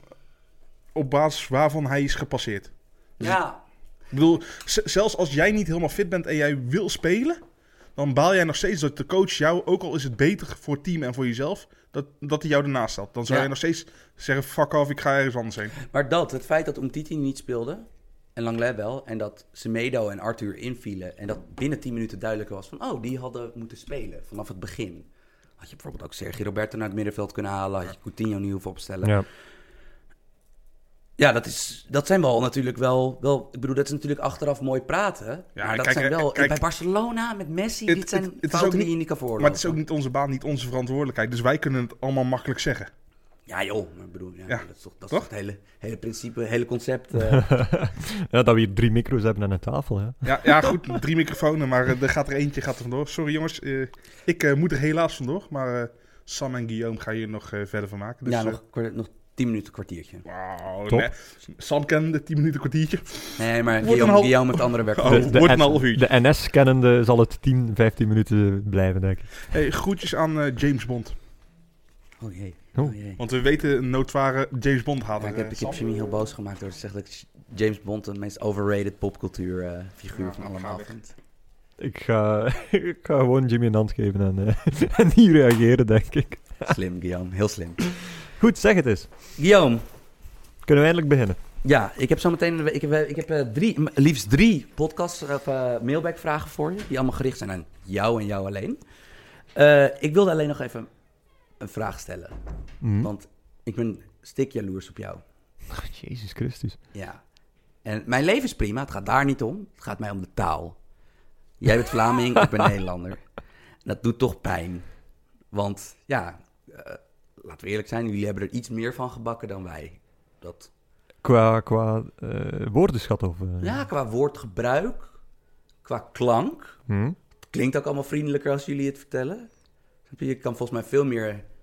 Als je in Nederland een asshole bent, dan... Dat, dat, dat, dat, Ja, dat komt wel aan. Dat eh. komt wel aan. Terwijl in België kan je dat... Ja, ik weet niet. Dat, Ehm, voetbaltermen. Hm? Heb jij mooi voor ons? Een Belgische voetbalterm waarvan je denkt... Ja, die moeten wij wel eigenlijk Ja, hierover gaan nemen. Het probleem is, jullie zijn daar heel hard op, op gefixeerd, maar wij, wij, denk, wij weten eigenlijk niet wat typisch Belgisch is. Nee. Dat, dat, dat is maar je had het er wel één voor ons. Want Ja, om, ja omdat, hier, omdat hier net op de redactie van FC Afkikken werd gezegd. Namelijk ehm, dat Tottenham op verplaatsing wel beter speelde dan thuis tegen Ajax. dat is op, op, Op verplaatsing, ja. Wij eh, in België gaan wij op verplaatsing spelen. En dat is dus wat wij een eh, uitduel noemen. Ja. Heb jij er eentje in Nederland? Heb jij, je bent nu eh, anderhalf dag in Nederland. Heb jij iets meegemaakt waarvan je denkt van... Oh, dat missen wij. Wat? eh, er, zullen waarschijnlijk honderden dingen zijn. Maar je, moet, je kunt het gewoon pas opmerken op, op het moment zelf, denk ik. Maar ik heb dan ik heb een secundaire vraag hier. Ja. Wij hebben in Nederland een paar van die triggerwoorden. Waar je Mhm. eigenlijk al weet van, oh, oh, dat een bepaalde journalist bijvoorbeeld iets gaat aansnijden waarvan je weet van, oké, dit wordt heel frustrerend. De winnaarsmentaliteit. Oeh, ja. Wat hebben we in België? Waar, wat, wat zijn woorden waarin ik in België op moet letten? Dat zodra dat als thema wordt aangesneden, dat je denkt van, oké, nu komt er toch wel een vrachtladingje onzin aan. Ik, ik, ik weet niet of ze het in Nederland ook gebruiken, maar het woord grinta. Wielercommentatoren proberen dat heel hard schiks. Nou, proberen grinta is eigenlijk, omdat ja, bij ons zijn er wel heel veel wielertermen die dan ook in het voetbal doorgaan. Of in de, ja, de politiek is typisch, hè. Die, die gebruiken allerlei vergelijkingen, voetbal en koers bij ons. Koers is ook al perfect, wij zeggen de koers, zeggen niet het wielrennen. En grinta is zo'n woord dat nu ook in het voetbal komt, namelijk. En grinta staat voor, staat voor goesting, ook nog zo'n Vlaams woord. Eh, en dat staat dan weer voor die mentaliteit. Dus eigenlijk, het- de problemen zijn hetzelfde hoor. Het, het is heel vaak een, basic analyse waar men gaat focussen op ehm, de, de aard of de krachten die een speler in zijn prestaties steekt. En daar niet verder gaan over analyseren. Dat, dat is gewoon het belangrijkste. De- die groot idee is van, als iedereen maar zijn best doet, dan bereik je sowieso wel iets. En dieper wordt er niet geanalyseerd. En dan komen we bij de grinta en de goesting. En welke, wie is nou een speler die bijvoorbeeld de, de Grinta-brigade, van wie, wie kan, kan hen heel erg bekoren? Bijvoorbeeld, wie overschatten zij dan? Maar overschatten is, is, is moeilijk, maar onderschatten is bijvoorbeeld de Hans van Aken van Club Brugge. Die oogt loom. Die Mhm. oo- dat, dat, dat noemen we in België een valse tragen. Ja. Ik zit even na te denken of er een, of er een analogie is, een speler te bedenken is voor Hans van Aken in Nederland die daar een beetje op lijkt. Het is een, Een zeer ranke speler. Ja, die, lang. die- een, een tien. Eh, technisch zeer verfijnd. Maar Traag. l- hij lijkt traag, maar als je hem effectief zijn testen laat doen, staat hij aan de top drie van snelste jongens van Club Brugge. Ook omdat Oh, dat hij heel ja, echt lange halen heeft. Echt Want hij is snelheid natuurlijk, hij is echt Ja, lang. Hij is meer dan een meter 90. Ehm, Tweebenig trouwens. ja, ook. Ja. Dus dat is gewoon een heel raar type. Dat is echt een, eh, een anachronisme bijna op het veld. Namelijk, je verwacht hem centraal achterin, je verwacht hem diep in de spits, maar je verwacht hem niet op de tien. Tienen zijn jongens in België zoals Pozzuelo geweest. Klein, ehm, snelle draaicirkel, direct dat balletje geven. Maar dat heeft hij eigenlijk ook allemaal, alleen zit hij precies een beetje in het verkeerde lichaam. Ook grappig, hij is groot, maar kan niet koppen. Heerlijk. Dus hij, Ja, dat is hij, het is- beste. hij zit gewoon helemaal in het verkeerde lichaam. En dat is dan zo'n speler waarvan je denkt van... Als hij eens niet een paar mooie pasjes geeft, denk je van... Oh, wel, Van Aken heeft hem toch weer niet getoond vandaag. Hè? Of um, hij had er precies niet veel zin in. Maar het lijkt gewoon alsof hij er altijd heel weinig zin in heeft. Dat is, dat is een beetje het, het juk dat hij moet dragen. Hans van Aken is nu 3, 24. Iets ouder, denk ik. Ik denk dat hij van mm, oeh, 93 is. En komt hij nog... Denk je dat hij ooit nog aan de bak komt in het Belgisch nationaal team? Want Hij is international. Nee, maar meer van... Nee, ja, dat, ja ik bedoel, hij zit er Ja. natuurlijk bij. Maar het is, dat is natuurlijk wel een beetje zijn pech. Van, Het is, af, het is afhankelijk, hè. Hoe, hoe speelt Roberto Martinez nu? Er is een diepe spits. Er zijn eigenlijk twee zeer vrije tienen die in de, in de rug eh, spelen, eh, die naar de flanken kunnen, Hazard en, en Mertens vaak. ja, En dan heb je eh, de drie verdedigers achteraan en twee controlerende middenvelders daarvoor zijn de, de Bruyne en Witzel vaak. In een aanvallende verdedigende rol. Blessure van de Bruyne werd dan Tielemans en Witzel, dat liep wat moeilijker. Tielemans en de Bruyne zou ook heel leuk zijn, maar dan verlies je die verdedigende kracht. Dus de vraag is, waar gaat Van Aken daarin staan dan nu? Martinez zal niet eeuwig bondscoach blijven, maar ja, stel dat hij dat nog twee, drie, vier jaar doet. Tegen dan is, is er waarschijnlijk al iemand nieuw opgestaan. En om dan je vanaf je 29, 30 nog in de nationale ploeg als basisspeler te spelen, is moeilijk. Dus eh, eigenlijk een speler zoals Trossard, die we al even hebben aangekaart van Genk, die past misschien iets beter in dat systeem, terwijl die niet beter hoeft te zijn dan Van Aken. Je moet gewoon ook een beetje geluk hebben dat de nationale ploeg daar net nood aan heeft. voordat we de... Want we, komen al een beetje richting de mailback-vraag. Maar eh, ik heb, er, ik heb één- eerst één zelf één vraag. Hm. Van bijvoorbeeld... Ik denk dat jij... Dat, ik bedoel, jij zit veel op het internet. En ook, ik bedoel, je wer- werkt natuurlijk voor een grote krant. Ehm, Nederlandse interesse in de Jupiler Pro League is laag. Ja. Die is de, de- ja, te laag in mijn ogen. Maar aan de andere kant, ja, ik snap het ook wel. dat Als je buitenlands voetbal gaat kijken, ga je naar de top. Is dat in België hetzelfde geval voor de Eredivisie? Ik, ik heb een beetje het gevoel dat sinds werkelijk alles beschikbaar is geworden, en dat is eigenlijk raar om te zien, wij kunnen eigenlijk met één muisklik, met één eh, zenderverandering op tv, kunnen wij e- bijna eender welke Nederlandse match zien als wij dat willen.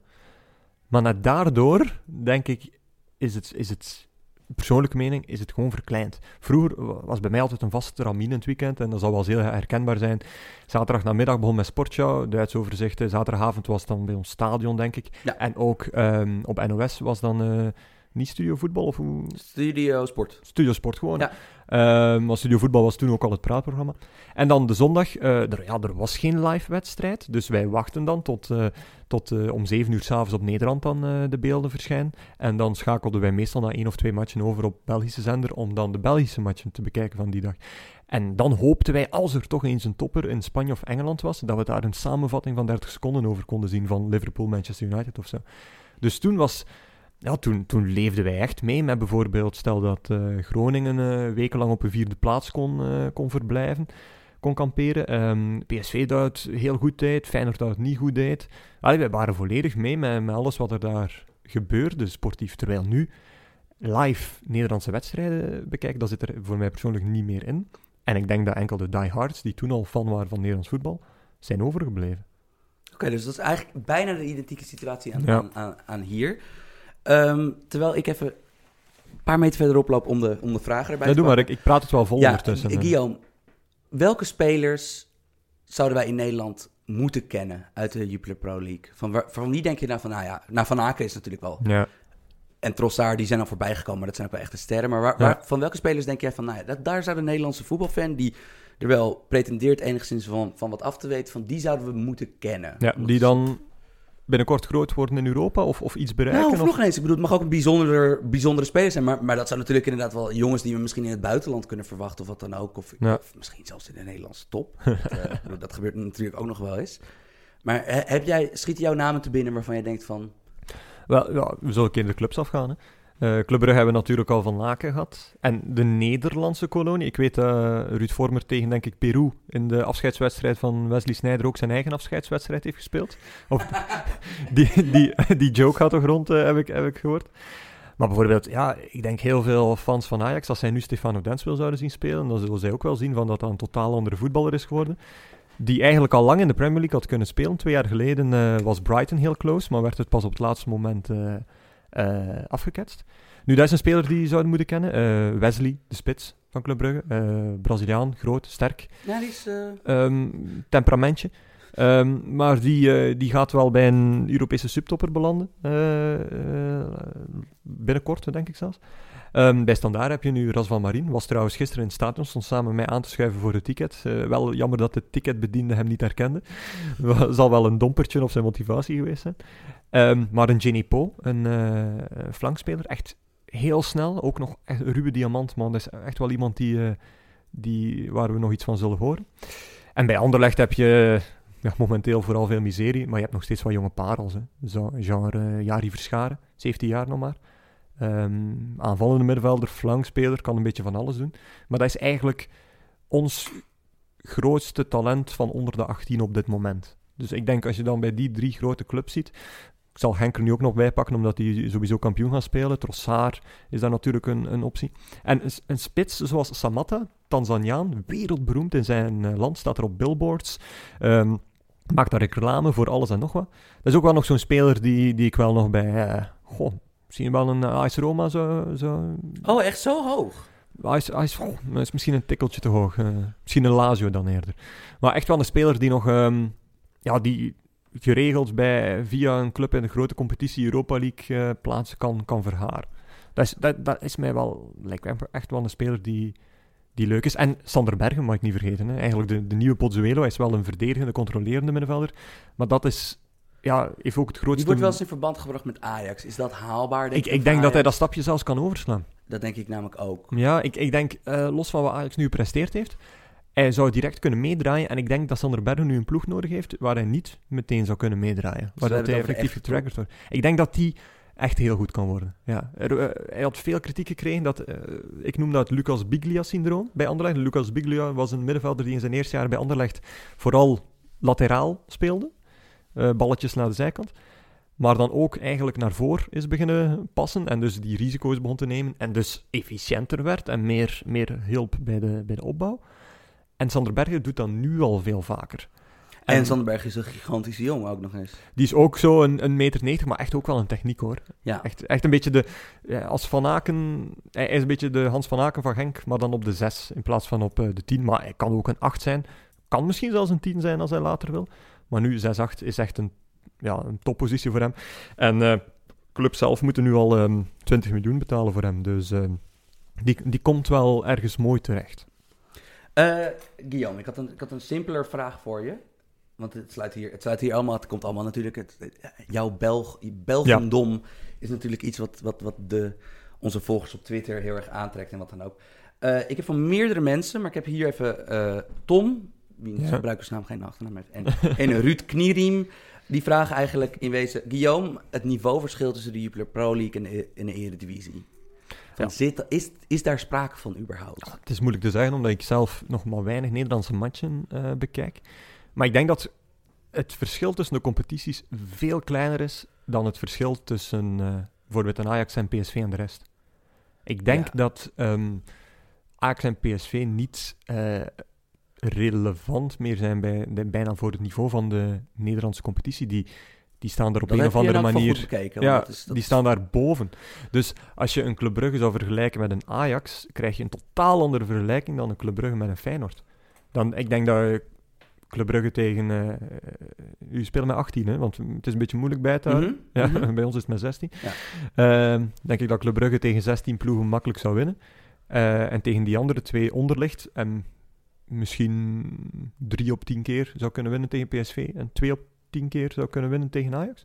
Zoiets. Maar maakt dat de competitie aan zich slechter? Nee, want door ons systeem ook eh, komt het bijna meer en ja, wordt er eigenlijk alles aan gedaan Zodat het dicht bij elkaar blijft. Want het playoff systeem. Ja. Want we- je snijdt eigenlijk al de twee, de twee laatste vragen Ja. die ik voor je heb. Snij je allebei al aan met Ja. met je goede antwoord. Ja, had, ik, had ik wel eh, gedacht dat ja, ja, die kwam. Ik heb, ik heb ze gefilterd. Ik heb, ik heb één playoff vraag erin gedaan, want er waren er veel. Leuk.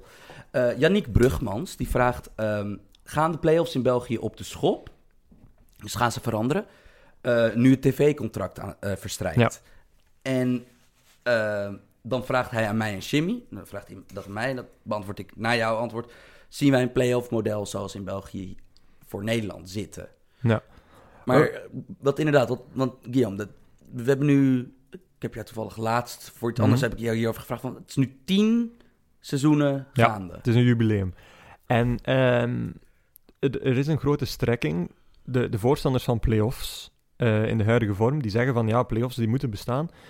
Eh, want dat heeft ons altijd al meer geld opgeleverd bij het tv-contract. En dat is begonnen bij 55 miljoen, is gestegen naar 70 miljoen, is gestegen naar 80 miljoen.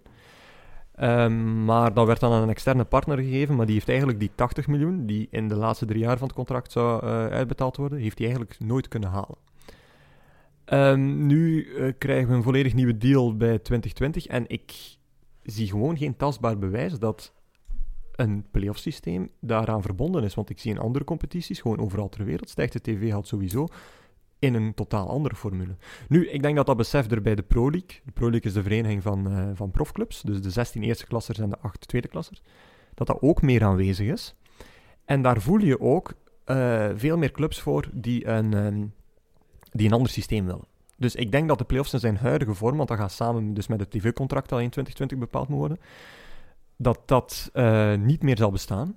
Eh, een playoff systeem eh, zonder halvering van de punten, want na de reguliere competitie worden de punten gehalveerd om het spannender te maken met de eerste zes ploegen, denk ik, is al veel realistischer. Maar wat even realistisch is, is gewoon terug een standaard competitie van eh 16 of 18 ploegen. Of, omdat we toch helemaal gek willen doen, en het klinkt heel bizar, maar het kan wel werken, een variant van, ehm, ja, eh, waar er gehoogeld wordt met keer 14-10 of 3 keer 8, dat dan in een tweede vorm naar 2 keer 12 gaat, dat je eigenlijk ehm, één gesloten profcompetitie maakt, die eigenlijk op drie niveaus is. Als je 3 keer 8 zou hebben, dan heb je eigenlijk alle profclubs verzameld, Mhm. maar het is onmogelijk om van, in één seizoen van niveau 3 naar niveau 1 te gaan. Om Ja. het- zoals het niet mogelijk is van niveau 1 naar niveau 3 te gaan. En dan kun je nog steeds met play-offs daarbij werken, waar dat je dan eh, een kampioenenpoelen creëert en dergelijke. En daar is er, dat, idee ligt ook wel op tafel. Nu, ik denk dat de grootste strekking momenteel weer naar een normaal competitieformat gaat. Maar ja, er hangen zoveel gevoeligheden aan. Voor het agent, Ivan de Witte, de voorzitter, ehm, die zouden nooit tegen play-offs stemmen, want dat is eh, zijn idee geweest toen, toen hij voorzitter was van de Pro League. Ehm, dus ehm, er komt veel politiek bij te kijken. Ik denk, ik ben niet zeker, maar dat er een twee derde of een drie vierde meerderheid nodig is voor een competitiehervorming. Dus je moet sowieso al meer hebben dan een normale meerderheid. Mhm. Dus ehm, het, ja, het, het gaat gewoon. Het resultaat zal afhangen van wie de beste politiek voert. En de beste. Ja, in België noemen we dat wafelijzerpolitiek. Namelijk, als je. je hebt Vlaanderen, je hebt Wallonië. Als Vlaanderen iets wil, dan wil Wallonië iets dat gelijkaardig is. Als Wallonië iets wil, dan wil Vlaanderen iets bereiken wat voor hen van gelijke waarde is. En dat is dus het idee van de wafelijzer. En ik heb het gevoel dat dat wafelijzer net hetzelfde is bij. eh, bij, het Belgische voetbal. Namelijk de kleintjes, die willen misschien dat hebben en dan moeten de grote zich daaraan aanpassen. En dat zal net hetzelfde zijn met mensen die play-offs willen afschaffen. Die, hebben dan een, een, die zullen dan iets moeten geven aan de mensen die dat niet willen. Ja, het grappige is, als je korte termijn kijkt naar de Eredivisie en naar de Jupiler Pro League. Hm. Bijvoorbeeld in België heb je eigenlijk vijf of zes teams die groot zijn. Of nou, vijf. Eh, je hebt de G5 en officieel hoorde Zotwaarhem daar ook even bij op basis van de rangschikkingen van de laatste jaren. Maar qua financiën heb je er gewoon eh, heb je vijf grote. Ja. Ja, en in Nederland hebben we natuurlijk twee mega grote, Hm. waarvan één er aan het uitlopen is door dit huidige seizoen. En je hebt Feyenoord daartussenin, die ook veel Ja. rijker is dan de rest. En dan, dan komt de subtop. Ik denk dat het in Nederland voor de top drie clubs heel interessant zou zijn, het playoff systeem. Ik denk dat het voor de rest niet zo erg veel zou uitmaken. Nee. Nederland, België is hetzelfde. En als je naar Baskeland of Griekenland zou gaan, is ook altijd hetzelfde. Voetbalfans houden niet zo van Ja. verandering. Nee.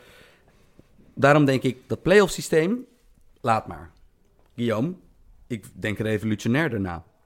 En daar heeft even kijken naar de naam van de vraagsteller. Ja. Want we hebben daar een vraag over gekregen.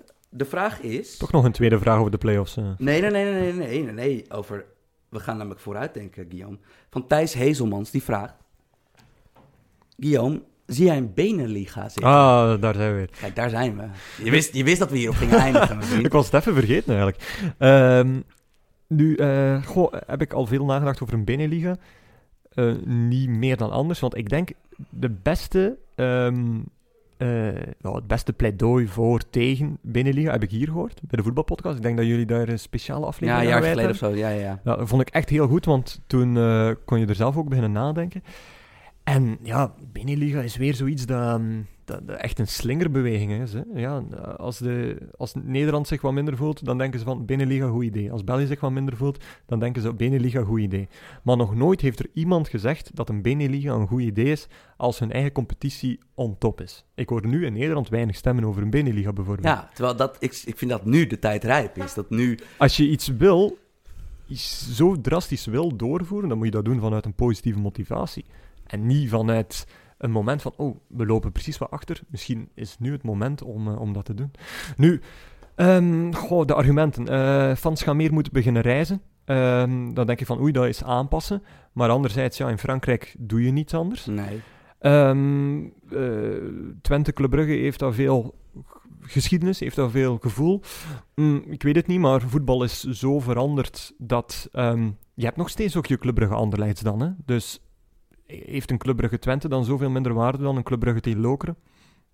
Eh, dat denk ik nu niet. En na een paar jaar zijn mensen dat ook vergeten. Play-off systeem is bij ons ook al genormaliseerd, ondanks dat er wel nog kritiek is. Ehm, dus ik, ik weet het niet goed of die argumenten die tegen worden gebruikt echt legit zijn. Maar om nu te zeggen van, dit, maakt ons, dit gaat ons beter maken, sportief, daar heb ik nog nooit een bewijs van gezien. En dit gaat ons beter maken financieel, want we kunnen onze rechten in een groter draagvlak eh, verkopen. Dat geloof ik al... Allee, het is geen kwestie van geloven. Ik heb ook nog nooit daar een bewijs voor gezien. Het is niet omdat je... Stel nu dat we ook nog Luxemburg erbij nemen. En, eh, en eh, Oostenrijk en Polen. En dat we eigenlijk al heel die tussenas tussen die grote landen pakken. Dat we met een land of 15 zijn. Dan nog, als je dat uiteindelijk deelt door 15, ga je op hetzelfde stranden. Denk ik. Dus ik... ik probleem is, geen enkel argument van de voorkant of de tegenkanting is, is dominerend voor mij. Is dat een antwoord? een heel genuanceerd, doordacht antwoord. Ja, ik blijf altijd bij mij altijd de doorslag geeft. Is dan, het zou een competitievere competitie worden. En dat is toch letterlijk het woord competitie is. Ja, dat weet ik niet. Ik bedoel, ja, dat, van mij hoeft de Ajax de graafschap niet. Dat, dat, ja, ja, dat is heel arrogant om te zeggen als iemand die in Amsterdam is geboren. Maar ja, het, ja, het, lijkt, het, het lijkt mij dat, dat, dat in een maatschappij, maar eh, ik, ik hou het heel kort hoor, want anders vlieg ik zo de bocht uit. Maar in een maatschappij waar de concentratie steeds minder wordt, Ja. waar er door internet steeds meer, er- snap je, er zoveel vermaak te vinden. Op, snap je, binnen 10 Ja, ja. seconden kan je je eigen vermaak vinden. Dat ik denk, ja, we moeten toch een beetje echt vooruit denken van hoe houden we voetbal leuk? Ja. Hoe houden we het spannend, spectaculairder dan het nu is? ja. En dan, ja, ik weet het inderdaad, wat, wat, alles wat jij aansnijdt. Maar dat punt ook weer, hè, namelijk Ajax de Graafschap, dat is gewoon omdat dat nummer 1 is tegen nummer 15, 16. Nu, als je die ploegen allemaal samen neemt, pakt 8 van België en 8 van Nederland, dan gaat er nog steeds een 1 tegen 15 zijn. En de eerste jaren zal dat niet duidelijk worden, maar na vijf jaar zal je zien dat die spelers, stel nu dat, standaard is nu 4 in België, stel nu zij worden 8 in, eh, in de, pakt 9 in de, in de Beneliga dan gaan de spelers die de keuze hebben om naar de Beneliga te gaan en het niveau hebben van de nummer 4 in die competitie, effectief naar de nummer 4 in die competitie gaan en niet naar de nummer 9. Dus ik denk dat voor heel veel clubs die hopen om zo wat te groeien of, of, of groot te blijven, dat dat nadelig gaat zijn. Dus stel nu dat de Graafschap een van die... eh, dat Nederlandse competitie nu met 6 zou zijn. Mhm. Dan zal de Graafschap zich ook meer als een nummer 6 kunnen gedragen en beter worden dan die tweede klassers. Als ze dan nadien in eh, die tweede klasse terechtkomen, dan gaan ze niet plotseling eh, op, het, op het niveau van de 14e beste of 15e beste club van Nederland acteren. Omdat ze Nee, na dat die is een heel goed punt. Dus dat is, het probleem is, alles gaat uiteindelijk weer... goh ja, hoe zou je dat omschrijven? Dat ontzwelt zich en dat gaat terug weer in het model lopen. Of je nu eerst mensen samen komt, komt eh, gooien en werpen, uiteindelijk haal je er na een paar jaar weer, weer hetzelfde uit. Omdat er altijd een beste en een slechtste moet zijn. Guillaume, mag ik jou van harte danken? Zeker.